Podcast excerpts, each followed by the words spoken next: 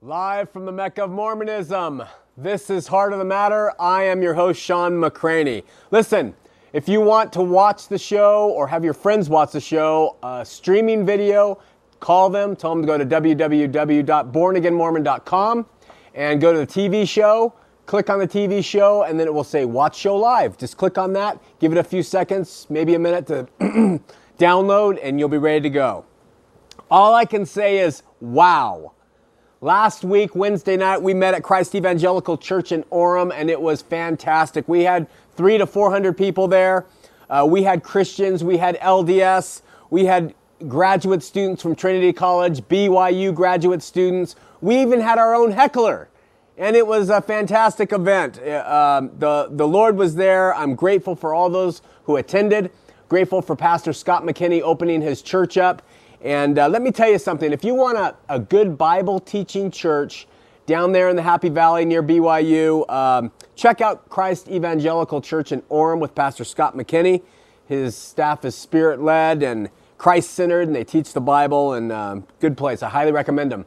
Also, if you're in the Salt Lake area, don't want to drive down to, uh, to that church, it's too far. Check out Sandy Ridge uh, Community Church with Pastor Travis Mitchell, another loving, kind pastor who would uh, you do well to meet if you're searching for a place to learn the Word.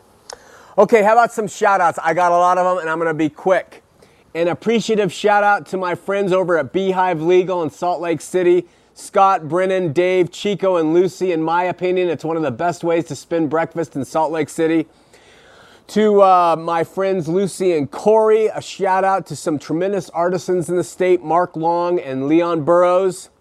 To a great supporter, Ann C., a shout out to Scott Bailey, car guy extraordinaire, and an even better Christian. So happy you came to know the Lord, Scott. To Wayne Palika, an at home Christian. To Jeannie Ward and all her friends. What a group they represent. To Russ Roberts, to Bruce and Suzanne, true disciples who are blessed with an ability to lead and teach in love. Katie Thomas in Kanab, Utah. To John the Stonecutter, my brother in Christ, I love you. Florine and Merlin, I know you're watching. Shout out to you up there in Park City. To Gunsmokes AAA, a true and great LDS friend. To Daphne and her husband, who have seekers' hearts. To Tom K, thanks, my friend. To Nancy, our sister in Oklahoma, who turns 40 this week. Happy birthday, young lady older lady, grandma, just kidding you, just kidding you.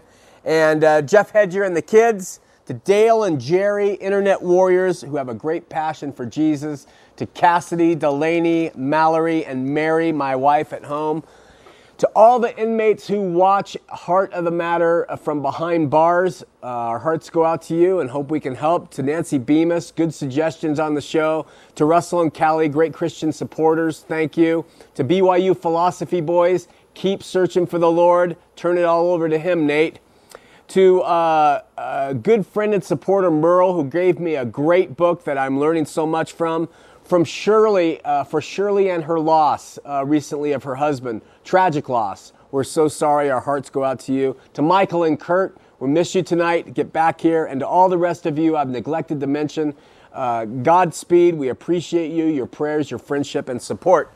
Speaking of support, we have a prayer board on our site, www.bornagainmormon.com. Just look at the thing that says prayer. You go to that, you click on it, and if you need prayer, just type your name in, what you need it for, and people all around who go to the site will be able to pray for you. If you don't think you need prayer, then maybe uh, uh, go put someone else's name on. But prayer is so important to our ministry. That's what we ask you for by, we, by way of support, so we hope you'll give it. And speaking of prayer, let's have our own.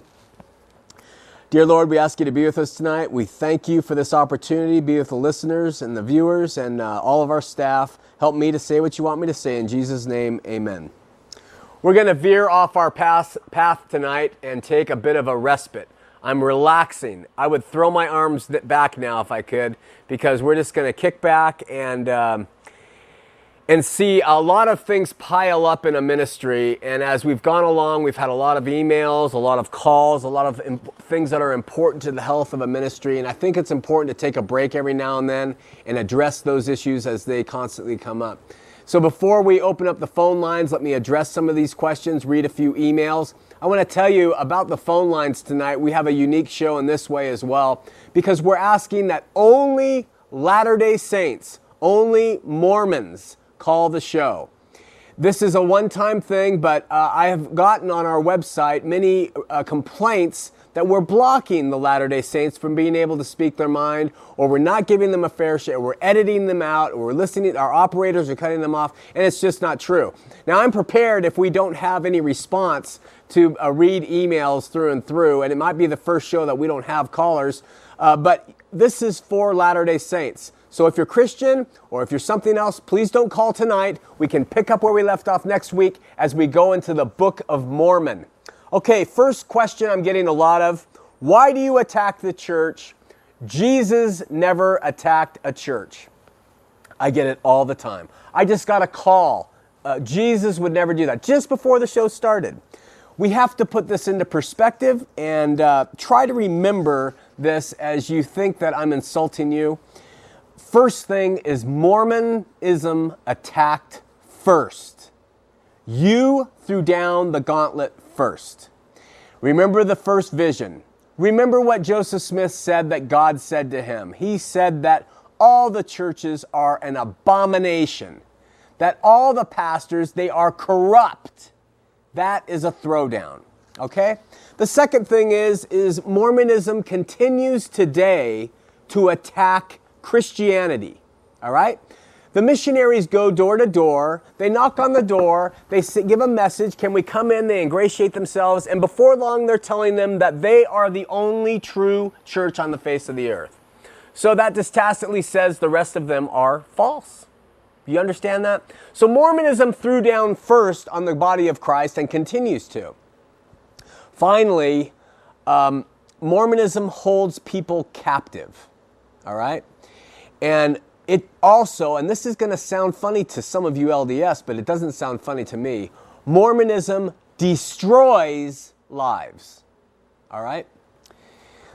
I mean, the church is kind of like, I've used this example before, it's like a giant bully it can go around and it can say things and it can do things, but if you do it back, it cries persecution, it cries anti Mormon, it cries bashing, it cries all these things. So you can go around and say you're the only true church. You can go around and say your prophet said that no other church was true. They were abomination. They were corrupt. But if we come back and show how you are at fault, we are anti-Mormon. So, you know, kind of grow up on this. It's, it's ridiculous. Let me explain about this how it destroys lives. If you've watched the show, at the end of the show, there's a song that Johnny Cash sings, and it's called Rusty Cage. And he sings, I'm gonna break, I'm gonna break, I'm gonna break the chains, this rusty cage. He's gonna break out. And I wanna tell you why I say it destroys lives. Not all lives, you know, some lives, earthly lives, it makes for the better. There's a lot of things that make earthly lives better. The, you know, the army makes some earthly lives better. Okay, but I'm to explain how it destroys lives. First of all, it teaches children and teens and the unsuspecting over and over and over again that it's the only true church. They sing, The golden plates are hidden deep in the mountainside until God found one faithful in whom he could confide. The children sing the golden plate story over and over again. All right? They sing, Follow the prophet, follow the prophet, follow the prophet. Don't go astray. They sing praise to the man who communed with Jehovah. Jesus anointed that prophet and seer. Blessed to open this last dispensation. Saints shall extol him and nations revere. You grow up listening to this stuff day in, day out, week in, week out, reading it all as though it were fact. You have some problems if you decide to leave it. All right? You either must conform to these doctrines and beliefs or you are cast out. When and if you are cast out, you have nowhere to go. Nowhere. Because no other church could be true. You've been taught all this, so you're taught to believe all of it is true. And if they are the only true church that you've heard over and over and over again, where do you go when it doesn't fit you anymore? So, what it's done is it's mind warped people, it's mind raped 600,000 people in this state. That's what it's done.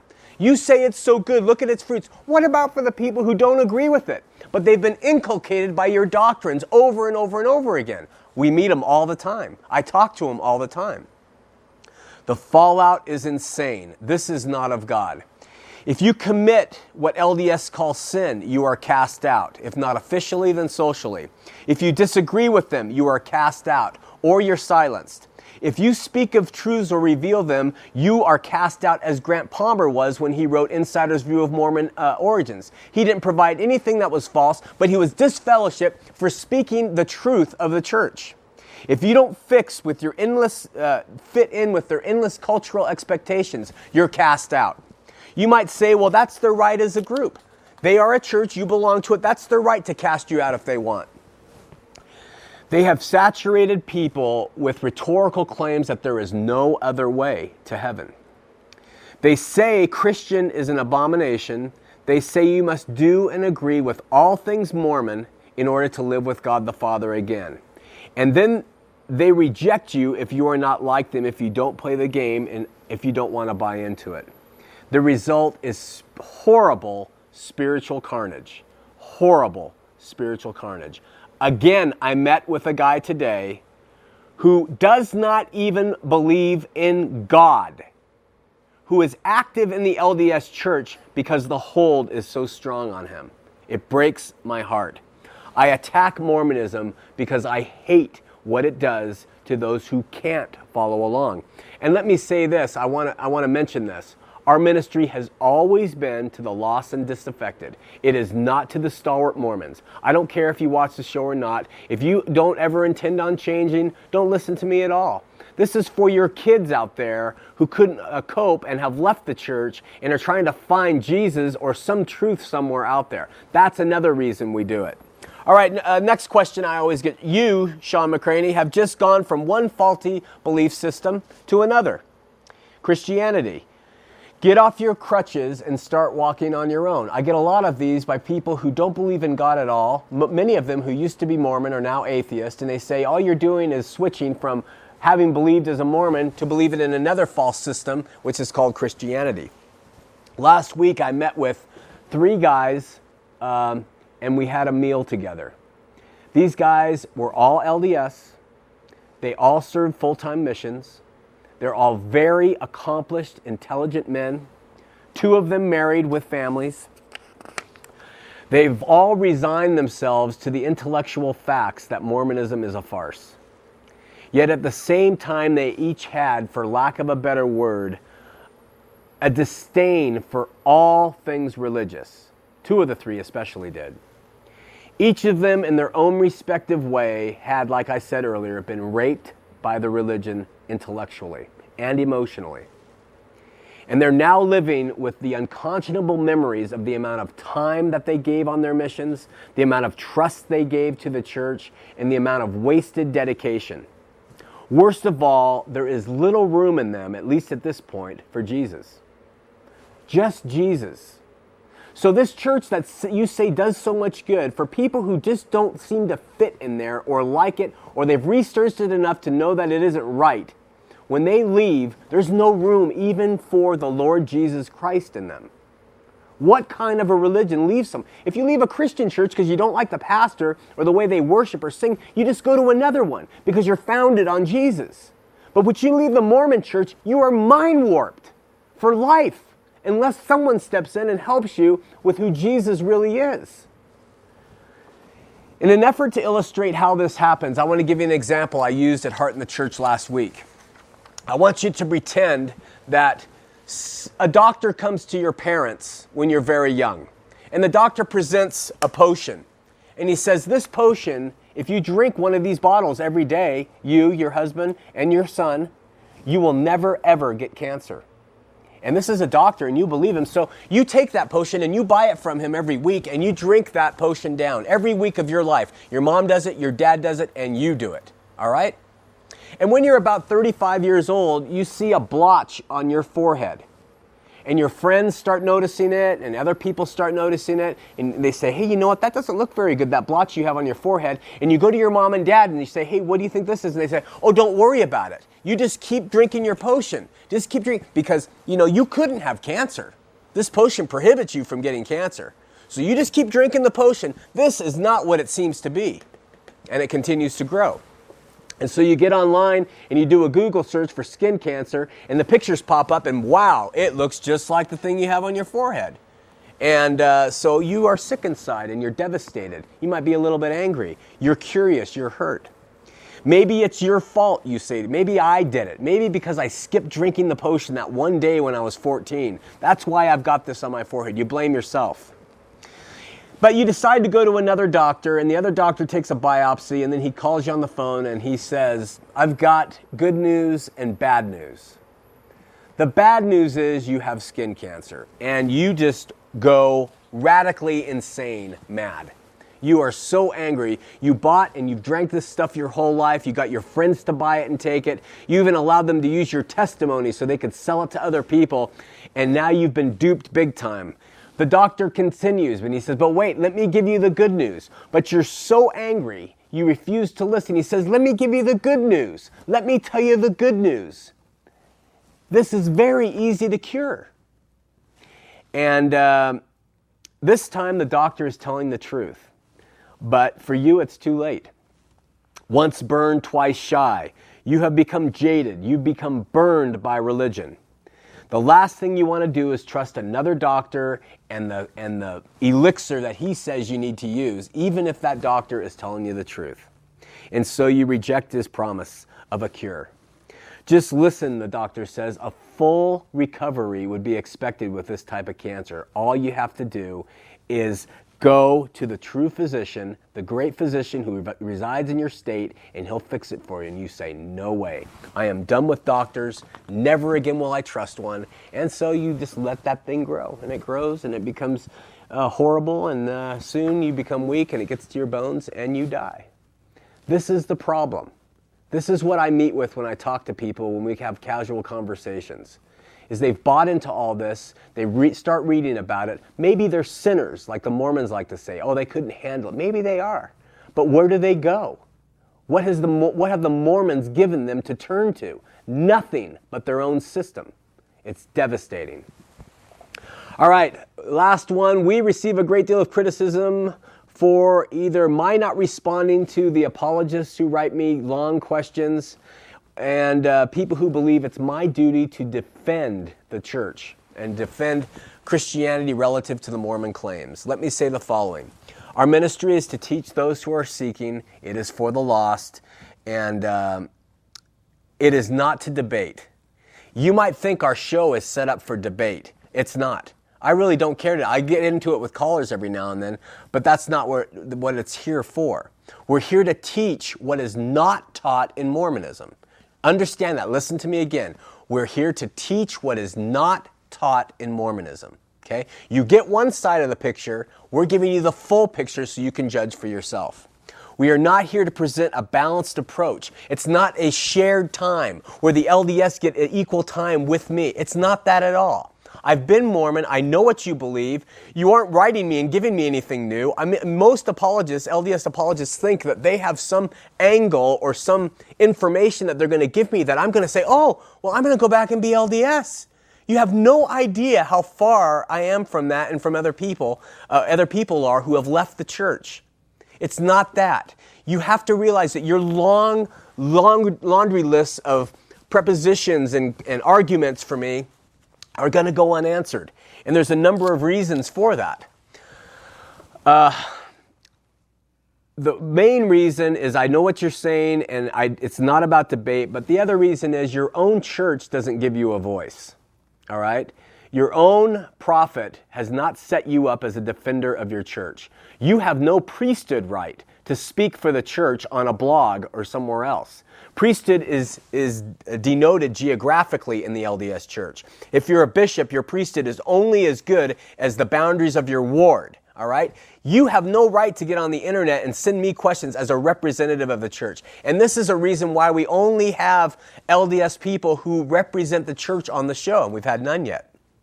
It's an open offer. We invite any Latter day Saint to come on the show who represents the church officially. If you are an LDS apologist who feels they are really skilled, the prophet should receive a revelation to assign you to be an official representative of the church, and then you can come on and then we can do it. All right, but you've got to be an official representative, and I hope you understand why.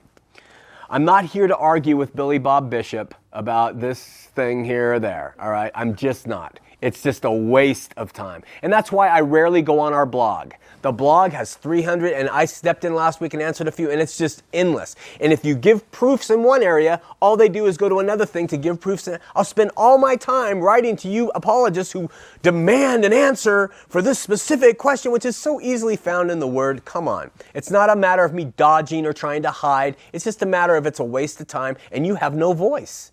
Your church hasn't given you a voice, and neither do I. All right? Finally, before we go to the phones, I think there's something else that needs to be addressed, and, um, and that is the present day condition of the body of Christ. I do not believe that the Lord is going to reveal Mormonism to the people in this state until the church is ready to accept them and teach them the Word of God. They are good people in many ways who want to know the Lord and they cannot be subject to a church that doesn't teach His Word. So, this is to the pastors of the church of Utah. This is to the church and the nation, the body of Christ, the Christian churches. There, there, there's a, we don't need better technology. We don't need bigger screens. We don't need mega churches. Um, we don't need seeker friendly entertainment in the churches in Utah. What we need are people who are learning what the Bible teaches. So when they come to your church, they're able to get that teaching and they're not just flailing around after they leave your entertaining sermon wondering, you know, now what do I do? They're weak, they're unmoored, and they don't know the Word of God. So yeah, I'm calling out the Christian churches now. And, and I'm saying things have to change. When the almighty buck and whitewashed sermons and half baked emotionalisms take over in the Christian church, we're in trouble. We're in Laodicea now. The la- we're, in the, we're in the lukewarm church today, and if we want anything to happen in the state, we have to teach the word. And I understand to a certain extent. I mean, we've been going through a lot of embarrassing things in church history with the LDS church, too. And when we get to polygamy, you're going to really die. But I understand an LDS person going to a simple ward house that's very calm and never having to see this stuff to say, why would I go to that? I mean, we got to think about this stuff. And, and so Heart of the matter is about reaching to searching Latter day Saints with a desire to bring them to Jesus through spiritual rebirth. I hope I've said that plain enough. We pray that the body of believers in this state will take a stand for true Christianity and re- represent Him in truth and order by teaching His Word. We hope that will happen. Let's go to the phone lines just to let you know we only want LDS callers tonight. Now, we may sit here, but remind you, we only want Latter day Saints calling. And uh, we may sit here for the first time in the history of our show without any calls, but do not call if you're Christian. I don't want to be accused of not giving the LDS a voice. The phone lines are open for you. Call away 801 973 8820, 801 973 TV 20. Phone lines are lighting up as the operators take these calls. Let me give you a couple emails from Russ. He said he gave us a quote that I'm going to read later, Russ, and I want to I want to thank you for sending it along. Liz, who's LDS, reminds me that the Church of Jesus Christ of Latter-day Saints is the name of the church, not Mormon. Liz, we've covered this before, but just look at your commercials. You know, I, I fly on, in the airplane every week. They, it will say the Mormons in parentheses. Hey, call us if you want a Book of Mormon or a Bible. The Mormons. You know, you call yourself Mormons. The Mormon Tabernacle Choir. Not the Church of Jesus Christ of Latter day Saints Tabernacle Choir, the Mormon Tabernacle Choir. So if you're going to use it, I'm going to use it, Liz. Stop being a crybaby. Okay, and let's go to um, Dennis and Ogden. When are you going to address the DNA subject matter and how is it, it is impossible that the Hebrews are related to Central. We're going to address that as we get into the Book of Mormon. Next week, we're going to be talking about the Book of Mormon, and we'll start to get into the DNA and all those evidences. Uh, George wrote, I am in conflict in one respect. Am I to believe that my Hindu, Buddhist, and Muslim brothers and sisters are going to perish? That is, that is just too many beautiful souls for me to write off. That is why I am supposed to get out and save them, right?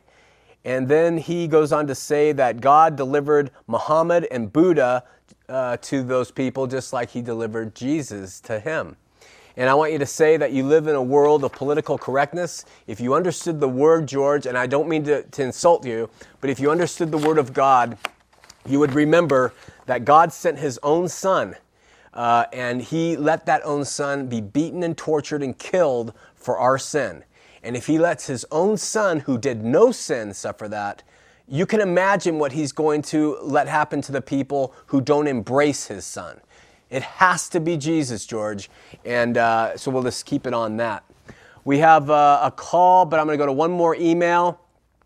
This is from Matt writes, What bothers me is your hypocritical approach to things. You find errors and inconsistencies in the Joseph Smith story and celebrate your findings in front of the audience. But at the very same time, when someone points at the seemingly controversial statements in the Bible, like the caller who found two scriptures that said, God was talking face to face and that nobody could see God, you implied that the things need to be considered contextually. There is a huge difference, Matt, between the Bible being considered contextually and Joseph Smith lying and modifying and adding to what his visions were. There's just a completely, it's just in a completely different ballpark. So until you understand that, we're not going to be able to get very far. Let's start taking calls. We're going to Connie in Sandy on line two. Connie, you're on Heart of the Matter. Hi, Shawn. Hi, how are you? Uh, I'm doing great, thank you. I appreciate you taking my call. I'm not a first time caller. I've actually called in a couple of times. Okay. And I have a couple of questions for you, and I know that you like everybody to kind of hurry, but I'm hoping that you'll really take some time with me today. Oh, I can't take time with you, Connie. Oh, please. No, you got to make it quick. You got to summarize it quick. Well, first of all, I'm about finished with your book, and I love it, so I just wanted to give you a plug for that. Well, thank you. And the other thing is, I have two things I want to ask you. One is about my sister who was married, and her husband had an affair on her, and was not active in the church, and now he's got a little boy with my sister, and they're divorced. He's married the lady who he had the affair with, and now they want to go through the church and still my sister's little boy to them. Ugh. I'm wanting to understand. My sister's really struggling with it and having a hard time figuring out how that works with the church because she wants to have the little boy still to her. Your sister's still active LDS? She's not active, but she is LDS. Yeah, she should fight it uh, any way she can. And uh, even though I put no uh, interest or power in the sealing of uh, children to parents and step parents, but uh, she should fight that just for her own peace of mind at this point and say, you, you know, that, that's just not going to happen. And I think that the LDS Church will respect her wishes. I think that's the way it would work, but I'm not sure. Okay. And then I got one more question for you. Here's a big one. My other sister in law, her husband had passed away and she decided to take out the endowments for him. And I'm not really sure if I understand completely what they are, and if you have time, maybe you could explain that. Okay. And my other, I have a, I want your opinion on this because I have a lot of respect for you after watching your show. Anyways, um, she has since remarried and now has pushed the LDS Church away. And I'm just kind of wondering what your opinion is on that. Well, I think that's great, but has she replaced it with something like Jesus and Christianity, or has she just pushed everything away? She is. She is with a Christian-based church now, but I'm just kind of wondering. I don't really completely understand what the endowments are. What it what what it is? It's a ritual they do in the temple where you make covenants uh, in there uh, for certain things, and you make these promises and after you've made those promises you then wear the garments every day of your life and that's essentially what they do in there. Mm-hmm. the and so what she did was when her husband passed away she had another man go in there as a proxy for the for her male husband and that man went through in his name so that he could have that endowment done so that he would be eligible to live with god in the afterlife because it wasn't done while he was alive. So kind of like a life insurance policy. Yeah you could consider it that. Yeah Connie, thank you so much for the call. To anybody who's watching your program, have an open mind. Read his book. Really, honestly, I have really, really enjoyed it. Oh, good. Thanks so much. I really appreciate it, Connie. And oh, Connie, you are not a plant. I don't know you, right? And are you LDS? Um, you know what? I am LDS. I'm not active. Uh-huh. Yeah, I watch your show every week. I love it. Okay, good. Thanks, Connie. Uh huh. Bye bye. Bye bye. We're going to Mark in Lindon. Mark, you're on Heart of the Matter. Hello. Hello, Mark. How you doing? I'm doing well. How are you? Good. Hey, listen, I just have a question. Um, how do you know about the chiasmus writings in the Book of Mormon? Yeah. Uh, What is your explanation for those? I mean, the fact that uh, uh, Joseph Smith um, included so many of these chiasmus writings in the Book of Mormon, and you know, in order for him to include those, he would have had to first read the Bible, find chiasmus in the in the Bible, and then uh, try to make his uh, you know fake record plausible.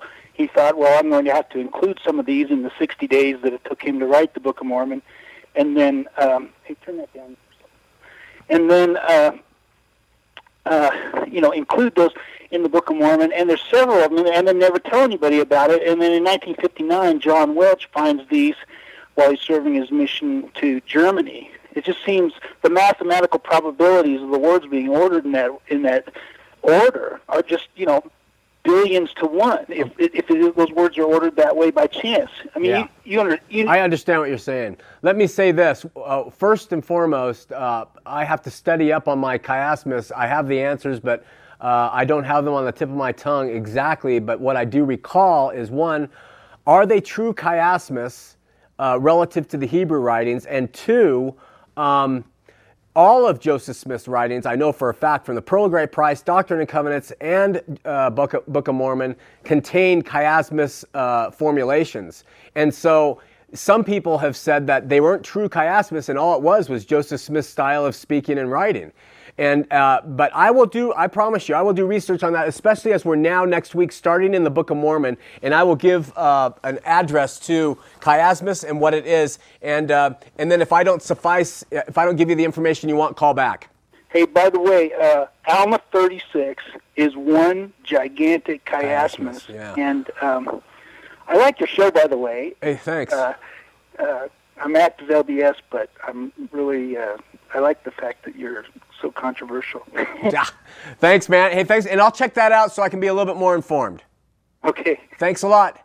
goodbye. Bye bye. Hey, listen, just to let you know what chiasmus is, it's a style of writing that um, uh, what they do is the, the- a verse will start off with uh, "Thus saith the Lord," and then it will say the sheep uh, followed and the sheep uh, were happy, and then it will give a central line and it will say the sheep were happy. Uh, thus saith the Lord, and it gives the reverse order. So it's a verse that starts here and ends here, and it moves toward the center. And the very key words in the center or line uh, gives you the central theme of the Hebrew thought. And that is uh, found, they claim, in the Book of Mormon, but I've, I've read some really good responses as to why, and I just can't remember what they are. All right, let's go to Michael in Bountiful. Says line four. Line four is not lit up. Uh, let's try it. Michael? We have no Michael in Bountiful. We have no phone hookup. Maybe it was unplugged. Let's go to another caller. If not, let's go to an email. LB from Salt Lake. I can't make sense of any religion. I'm not even sure if there is a God. What advice would you give me? Oh, well, the, the Bible says, and you may not even believe in the Bible, but it says that the law is written on your heart, okay? So ask yourself, what do I have in my heart relative to God? The Bible says that God is written on nature. It's a cosmological approach. So look at nature and decide, looking at nature, do, could, does God exist or is all this from the micro level of atoms and their, their structure all the way to plants and through the space and everything else? Could God exist that way? And as you start to just open yourself to that, then He will bit by bit reveal Himself. It's it's the best thing I can do for someone who, who doesn't know. Now, if you're willing to pray, if you're willing to test it, if you're willing to get on your knees and say, hey, look, I don't know that you exist. In fact, I'm not sure I even believe you do. But I'm going to give you a shot and I want you to reveal yourself to me. And I really, really want this. I believe He will. So that's my advice, first and foremost, is to go to Him and open up your true feelings. God does not want us to to make up stuff like you know I, you know and pretend. He wants our real heart. So if your real heart is I don't believe in you at all, tell him that. But just give me a chance, and maybe it will. Maybe that will uh, help. If not, I would love to sit and talk with you. Not that I have anything uh, that the Bible doesn't say, but I think we can open up a good dialogue. Okay, that's a red question. We're going to Richard, first-time caller in Salt Lake City. Richard, you're on Heart of the Matter. Well, hi. Um, how are you? I'm doing well, Richard. How are you? I'm great. I appreciate your call. I, uh, your show rather. Uh, I had emailed you and got your book and really enjoyed it. Oh, good. Uh, my comment tonight is that I just really appreciate you and I appreciate uh, what you're doing, and um, I really want to let you know that I have a strong testimony of my Savior Jesus Christ. I know that He is my personal Savior, and I know that uh, He died for all of us, and that He's the ultimate judge of everything. Period. Well, praise God for that for that testimony. And uh, another thing, I just wanted to mention: the, one of your first callers was really concerned about the uh, son being sealed to to the uh, young man that Yeah. the affair. And I, again, just getting back to it, I'm just so grateful that is it is He, our Lord and Savior, that is the one that will make the ultimate decision, no matter what any any church teaches. Amen. Well, I really appreciate your call, Richard. So that was that was about all. I just wanted to comment and tell you that uh, I'm glad you're there. Thanks so much. God bless you. God bless you. Take care. Bye bye. We're going to Michael in Bountiful on line four. No. No Michael on line four again. Another email. We got to figure out something's lost there. Okay, let's go to uh, Jared asks I heard on your show that you would send the steps for taking your name off the church records. I have been away from the church for many years now and would very much like to see these steps taken so I can leave the church entirely. Let me give you a reference to going to uh, www.utlm.org. We're working on getting some letters that we've seen that were samples that you might use on our site. It takes a while for us, I'm sorry. But go to uh, www.utlm.org and they have uh, samples of uh, what you could write and use. Okay, we're going to Brent in Orlando, Florida. Brent, you're on Heart of the Matter. Hey Shawn, how you doing, man? Good, how are you? Not too bad, thanks. Just had a quick question for Yeah. you. I remember the episode where you were talking about uh, Rene Descartes and you know the whole knowledge thing. Mm-hmm. Um, as a, as a as a quasi nihilist on the way out of the church, what um what would you say is is different in the Christian church as opposed as in, in terms of you know how you know you know like Mormons always say they know the church is true. Well, how do Christians know that Jesus is the Christ? Yeah. Uh, if you go back to that show, I explain on there, and you know what? I have a heart for you because I've been in your position. Uh, but if you go back to that show, what Christians know is that He is the truth. And what the example I used on that show was that you can say, I know that that bridge is safe. But when you go to cross it, if it collapses on you, you didn't know it was safe. You just really, really believed it was safe. But you can so you can only know what is absolutely categorically true. And Jesus calls himself the way, the truth, the truth capital T and the life. So Christians can know metaphysically, and I give that exception, can metaphysically know that Jesus is who he is because he is truth with a capital T. That argument may not fit with philosophical meanderings that maybe you're dabbling with or what you're really into, but that is the Christian answer to it. They never say they know anything else, except they know that they are saved. And they know that they are saved because of the promises of Jesus, who is the capital T truth. Okay. Does that help at all? The purposes of the argument, no one really knows Yeah. that. I mean, it's it's more of a belief than a knowledge. Would you agree with that? Well, see, in my case, I won't agree with it. Now, I've gone down the, the roads with that, and epistemology is unique. And but I, but having been a born again Christian, you transcend into a realm that you can't understand. It's not intellectual. It's not emotional. It is something that correlates to your spirit. Now, the reason I can say this definitively is because I have been in the state where I really, really believed or I thought I knew things. But when you come to spiritual certainty, it's a different vibe altogether. And that's. That's the best way I can explain it, as weak as that is in the in the halls of philosophy. Well, I appreciate it anyway. Hey, thanks for. Hey, do you have my book? Uh, I don't. Hey, will you stay on the line? We can send you one. Sure, that'd be great. Okay, thanks so much. Hold on. All right. Okay, operators, pick up line two, please. We're going to Alan in Spanish Fork on line three. Alan, you're on Heart of the Matter. And you got to turn your TV off, brother. Okay. Hello? Hey, Alan. Yeah, am I on? You're on. You're on the. You're on Heart of the Matter. Hey, how you doing, Shawn? I'm doing well. How are you? Good. Um, uh, I have a question for you. Uh, I've heard of, I know the LDS version of how Satan came to be, but what, I've never heard the Christian version of how Satan was created or came to be, or how, how, how did he come to be? Well, it's a really good question, and uh, I'll, I'll, give you uh, my understanding of it, and it is uh, twofold. One, uh, Christians believe that Satan is a fallen angel, that angels are of a different creative order than human beings. And we have a show that we talk about angels, and, and that might help. But angels, uh, they are, have different ranks and different purposes and different uh, uh, form, and they have a soul according to Scripture. And Satan was a created angel. Now, you can go to Ezekiel 36, I believe, and it describes what Christians believe is a description of Satan before he fell, and, and that he was a created angel who, because of his beauty, fell, and he was cast down from heaven. So that is their. Is it, is it just him, one spirit, or is there those who some who followed him, or is he all by himself? Or he's by himself, and other spirits, other angels, not spirits, excuse me, that's LDS. Other angels followed him down. They were cast down with him.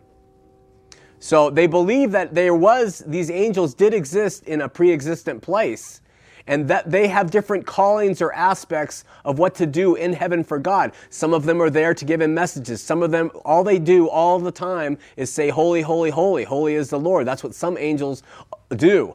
And um, you can see a lot of typography when it comes to uh, uh, angels throughout the word, but it takes kind of an exhaustive study to understand it. Now, just for the viewer's sake, Latter day Saints believe that angels are men who died and then, with a resurrected body or not, became angels to perform the work of the Lord. Christians do not believe that.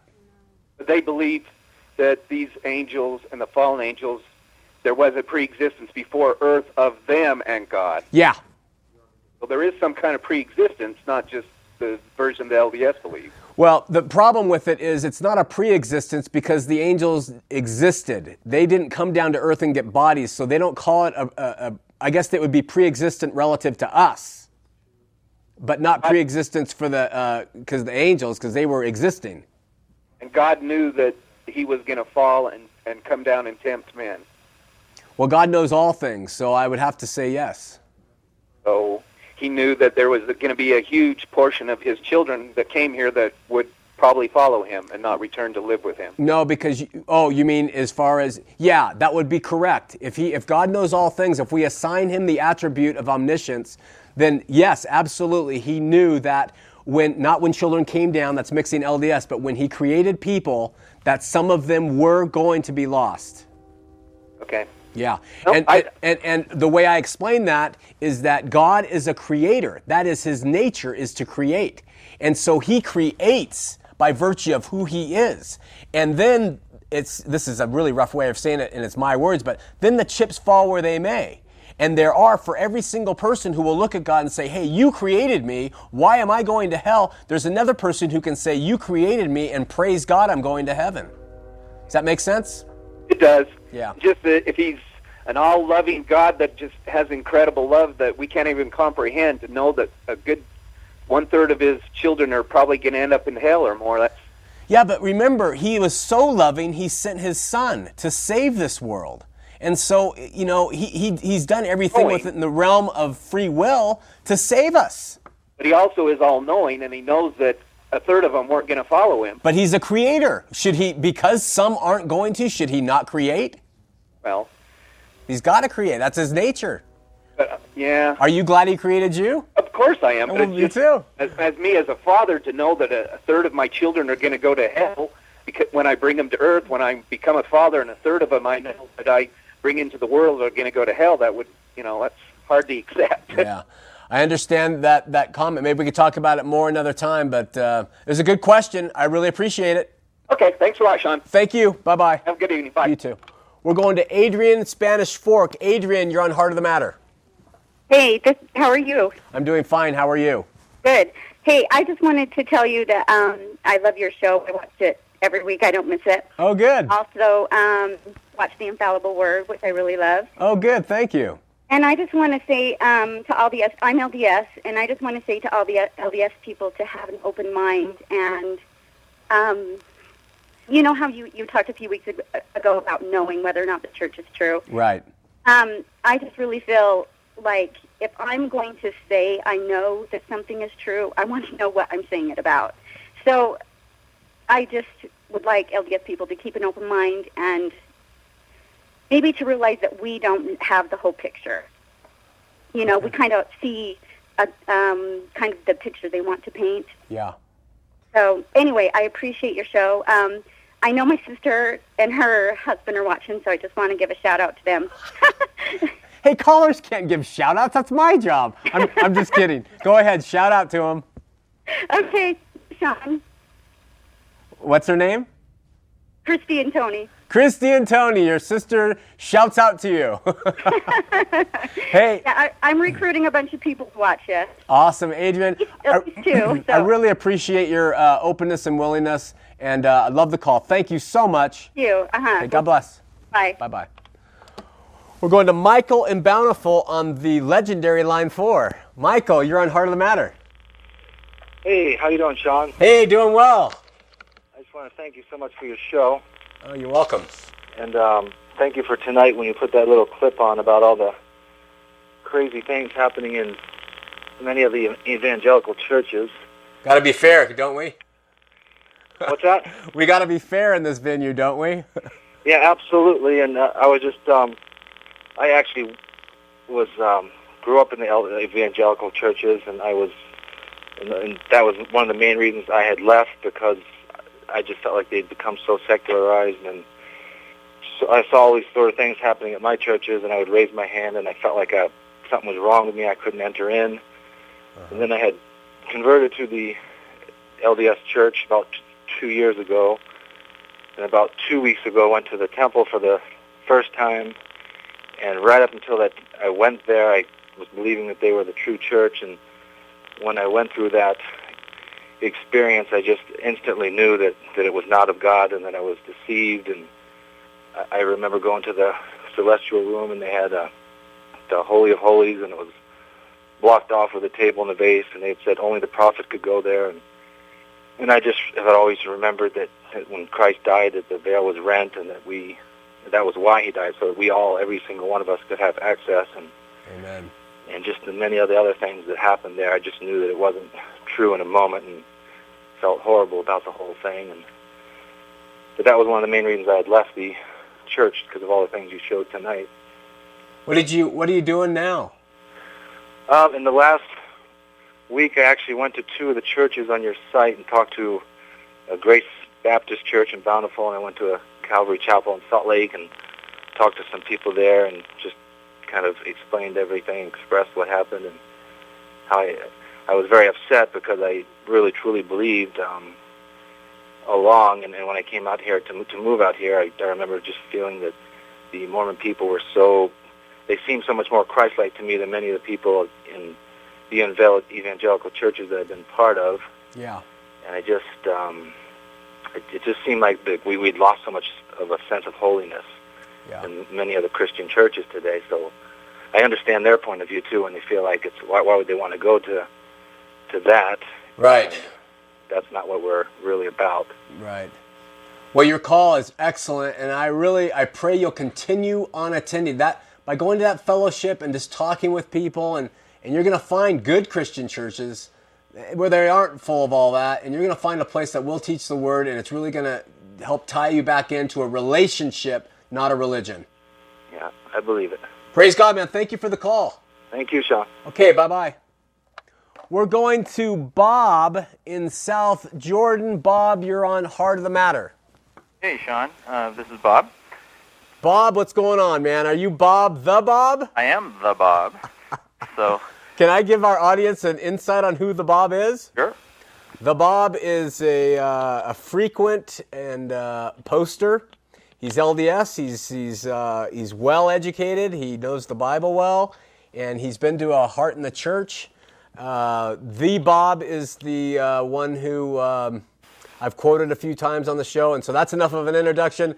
The Bob, what's happening? I was just going to say, you know, for people out there, I've I've read your book twice myself. I certainly don't uh, find it any kind of, uh, you know, uh, something that's going to drag me down. I I think it's fine.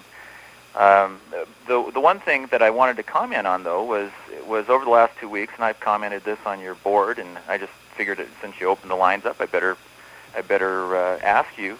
I, I don't quite understand the chronology that you put together for the first vision accounts and so forth because it seemed like you did a very specific construction to try and show that Joseph Smith grew this from this idea of angels all the way up through the first vision that we now have, which says that God the Father and Jesus Christ appeared to him. Because we have, you know, the 1832 account says it was at least Jesus present.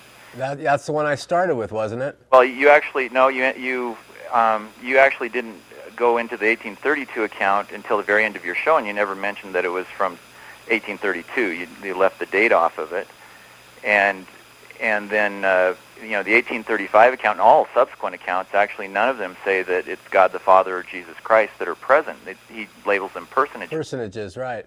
And so, Bob, why why is there more than one account? Well, because he told, uh, as as Edward Stevenson said in in 1834. Uh, he was at three different meetings where Joseph Smith gave the account of the first vision that God the Father and Jesus Christ were there. Depending on the circumstances of the of the event, he gave different details. In 1832, he was talking about his personal sins. In 1835, he was talking about who showed up, and it was a different. The 1835 account wasn't handwritten by him; it was his journal by his scribe.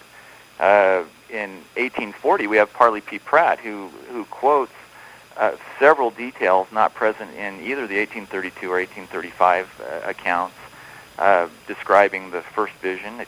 And uh, uh, and then we have, I mean, that was Orson Pratt, and then we had Orson Hyde in 1842. All of these before the official publication in the Wentworth Letter in the uh, in the official church history. So it was clearly known in the church. It just wasn't um, the event that started the church because that happened when Moroni showed up and told him that he was going to be an instrument in restoring the church. That wasn't part of the first vision discussion. How come he wasn't persecuted for the first vision uh, account that he said happened in 1820 as a 14-year-old boy? Well, I suppose if I didn't count the assassination attempt on his life in 1820, I suppose I would say that there wasn't any persecution. Well, there's there's not there's no idea that that was linked to that. In fact, there's even speculation by Vogel that that could have been his own brother. Well, Vogel lives today, and his mother lived back then, and said it was it, it was relative to that. She said it was relative to that. Well, remember, she wrote that. She wrote the biographical sketches when 1853 is when it was. That's a long time later to look back on church history and reform it. Well, but she I don't. I all just the don't. details right about where they lived. I, I don't. I don't want to cut you off, Bob, but I just don't think there's enough. Ev- I mean, there's plenty of evidence that he says he saw an angel that told him where gold plates were. Plenty, overwhelming, and the type of evidence you would expect. But you just don't see any kind of evidence where people were persecuting him for saying that he saw God the Father and the Son. Now, seeing Jesus was kind of expected of believers at that time. That was kind of expected. So, Orsamus Tucker and and Pomeroy Tucker, or, Orsamus Turner and Pomeroy Tucker, both comment about the fact that Joseph Smith started his blasphemies back then. Yeah, but see, they were looking retrospectively when Pomeroy Tucker wrote that stuff. They were just say, they were they could have been anti-Mormons who were using anything to besmirch his name, and they may have not been using the facts. Except, Orsamus Turner moved away from from Palmyra in 1822. He didn't know Joseph Smith prior to that or after that, and so he was recounting his personal interaction with Joseph. So Yeah. the first vision account that he's aware of had to have taken place prior to 1822. Okay, Wrong evidence. Bob, you, you're always uh, full of information. Appreciate it. I've got to go. We got another caller. We got to move the show. Thank you. Thanks, Bob. Bye bye. All right, we are going to one final call. Michael in Bountiful. Michael, you're on Heart of the Matter. Yes. Hi, turn your TV off and get get on it. You've got 20 seconds. All right. Hi, Shawn. Hi. Shawn, my name is Michael. I'm from India. Hello, Michael. How are you? Good. All right. What's happening? I love people from India. I've I've been there. Oh, great. Well, you know, I just uh, was listening to all your uh, shows from at least, at least for the last three, four weeks. Yeah. And uh, uh, a lot of things that you pretend that you were a Mormon and you served a mission and that the, the brethren were forcing you to do things. I didn't pretend that stuff, Michael. That I didn't pretend it. It happened. oh, okay, let me tell you. Let me finish, then you can tell. Okay, you got you only have 15 seconds because we're done in 40. Okay, I'm 20. I'm 25 years and a member of the church. I served my mission. I taught mission seminary, and I, I tell you one thing that made me feel sad is that you said Joseph Smith is a liar because he said God has a flesh and bones. Yeah. Because you said God is a spirit. Yeah. But you never showed a scripture that says when Stephen saw Jesus standing right hand of God. It was a it was a monotony. It was a meton, it was metonymical. You don't interpret the scriptures, okay? It was met. I do read the scriptures. You're being argumentative. You're being mean. Goodbye, Mr. Man from India. Okay, sorry, we got to go quick. Uh, that was a mean call because everyone else was so nice tonight. We love you.